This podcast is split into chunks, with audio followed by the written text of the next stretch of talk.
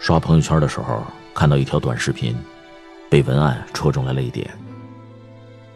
二十二岁生日，一个人吃火锅，还好锅底可以点最辣的。一百八十七次路过的码头，四次遇到一对情侣，两个人眼中的风景也不见得更好看。第六次一个人搬家，扔掉了三箱旧东西，很遗憾，好像连回忆也一块都丢掉了。八点场的电影，四十八块的双人套餐，两杯可乐一个人喝，喝到的心情都有点丧丧的。第十二次一个人输液，二百毫升药水，一共两千三百八十六滴，三十七分钟滴完，但痛了很久。一个人过生日，八寸的蛋糕，颜色有五种。看到这些。我不由得联想到自己的状态。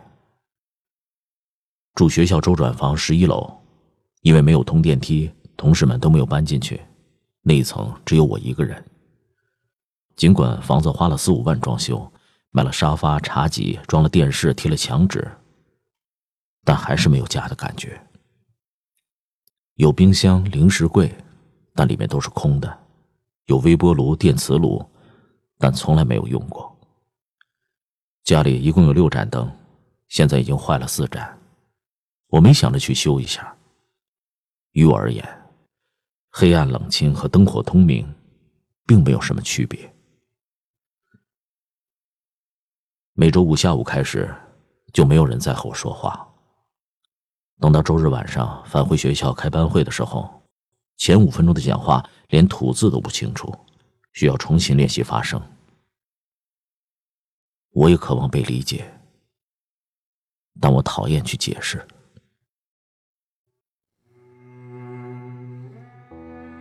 一个人生活，细细数来已经快十年了。背井离乡到外地求学，毕业以后在冰冷的钢筋森林里打拼，学着在一个陌生的环境中处理人际关系、打理生活琐事，去应对生活里的各种暴击。一个人吃饭，点两菜一汤，老板不愿意浪费，自作主张的少炒了一道菜。一个人吃火锅，服务员反复强调要按两人份收钱，不然他们就亏了。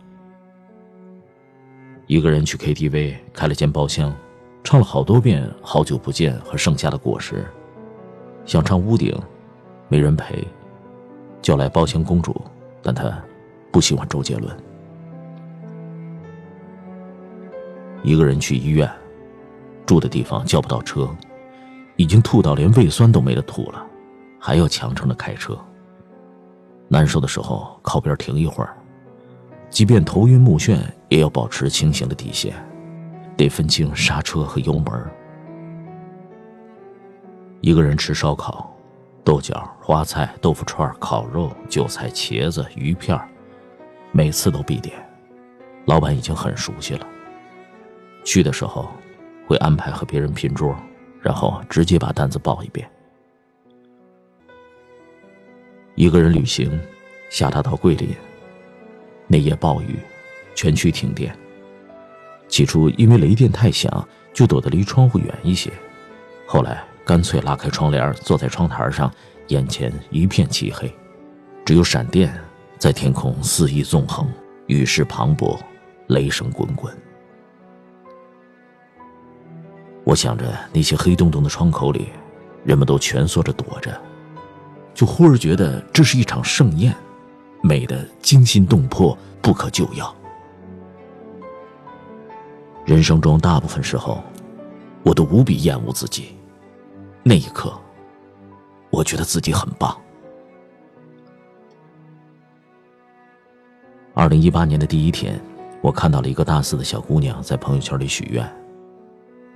说我的新年愿望是希望能买一台全自动洗衣机，实在不想碰冰水了。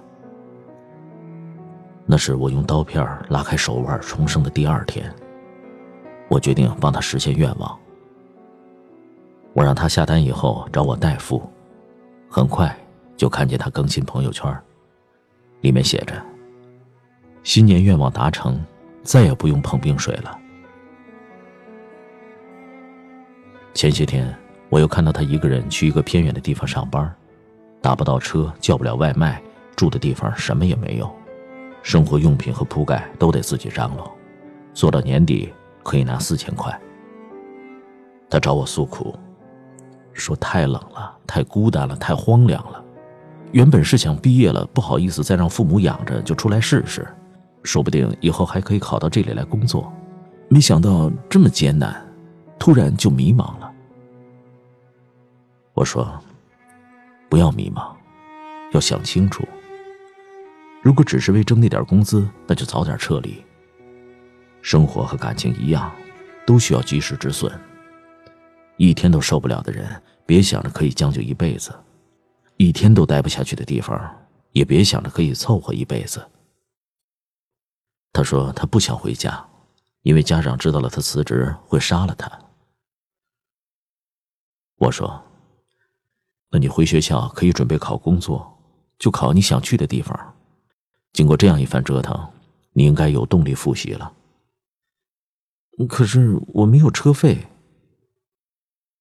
于是，我又给他转了四千块。转完钱，我就把他拉黑了，因为我并不关心他以后过得怎么样。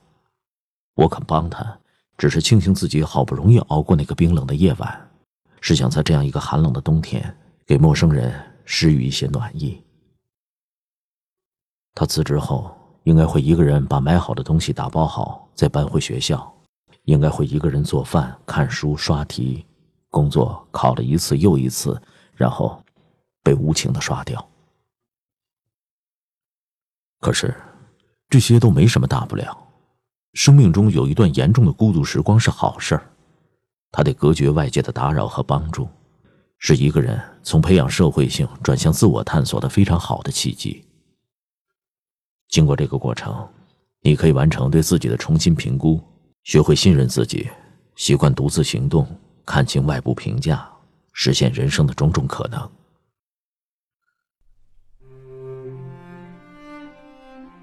电影《冈仁波齐》中有一个镜头让我很感动：一个朝圣者趴在地上，看着一只蚂蚁缓缓的在他面前爬过。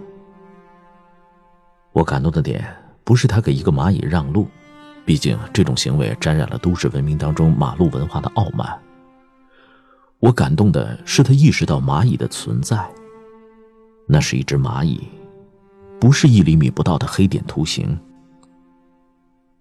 在他意识到蚂蚁的那一刻，他的孤独是有质感的，因为他感受到了大自然中其他生命的繁忙。那朱雀桥边，乌衣巷口，金陵玉树，秦淮水榭，多少热闹是非成败，转头都变成了英雄冢。可是海滩的岩石、巍峨的高山、奔腾的溪流，却从来都是那样。他们孤独而不朽。孤独真的很糟糕吗？我很喜欢短片里的回答。其实，什么样的状态，都总是有寂寞、失落、安静、绝望的日子。你离群所居，独自前行。是因为你知道，所谓孤独，不过是害怕孤独。于是你耐住了寂寞，挨过了失落，学会了安静，扛住了绝望。寂寞是一种情绪，孤独是一种境界。人总是要走出咖啡屋。尘世的喜怒哀乐的冲击，往往更加强烈，更让人难以忘怀。只有耐得住寂寞，忍得了孤独，你才能让心静下来，学到更多的东西，获得独一份的成长。世界上没有两片相同的树叶，没有什么比自己陪伴自己更让人幸福。生而为人，我们太喜欢形式上的丰盈，并在无人问津的时刻变得脆弱。这是对自己不负责任的表现。一个人来世，不管他身后多么丰盈，早晚也要独自面对这个世界，完全依靠自己内心的力量存活下去。千万不要一遇到困难就慌不择路的到处找人求助，不敢自由思考和独立行动。千万不要刚探出一点头，又被几句外界的评价打消，迅速缩回安全但逼死的壳里。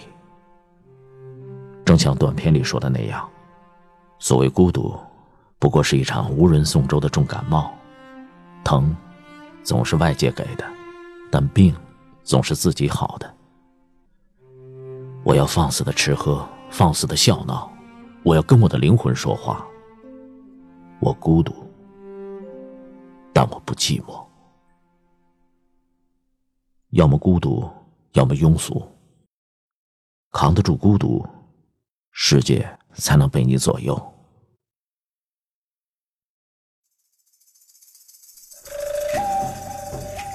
各位亲爱的朋友，欢迎搜索公众号“拿铁磨牙时刻”，那里有更多治愈系节目，帮助你利用每一次等车、等人、等外卖的碎片时间。